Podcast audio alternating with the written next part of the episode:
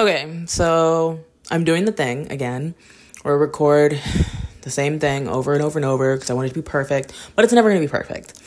So let me just be honest. The expectations people have in regards to my next video on my YouTube channel are stressing me out. There's also so much personal stuff, which I'm sure I will get into. And I can't have those expectations. I need something that I can upload regularly, where I can talk about what I want, and it's fine. I can talk about my feelings. I can talk about what shows I'm watching. I can talk about whatever I want. And that's going to be this podcast. Okay? That's really it. I could have written something out and been like, oh my God, this is going to be an exploration into who I am. Eh, I don't know if it's going to be any of that.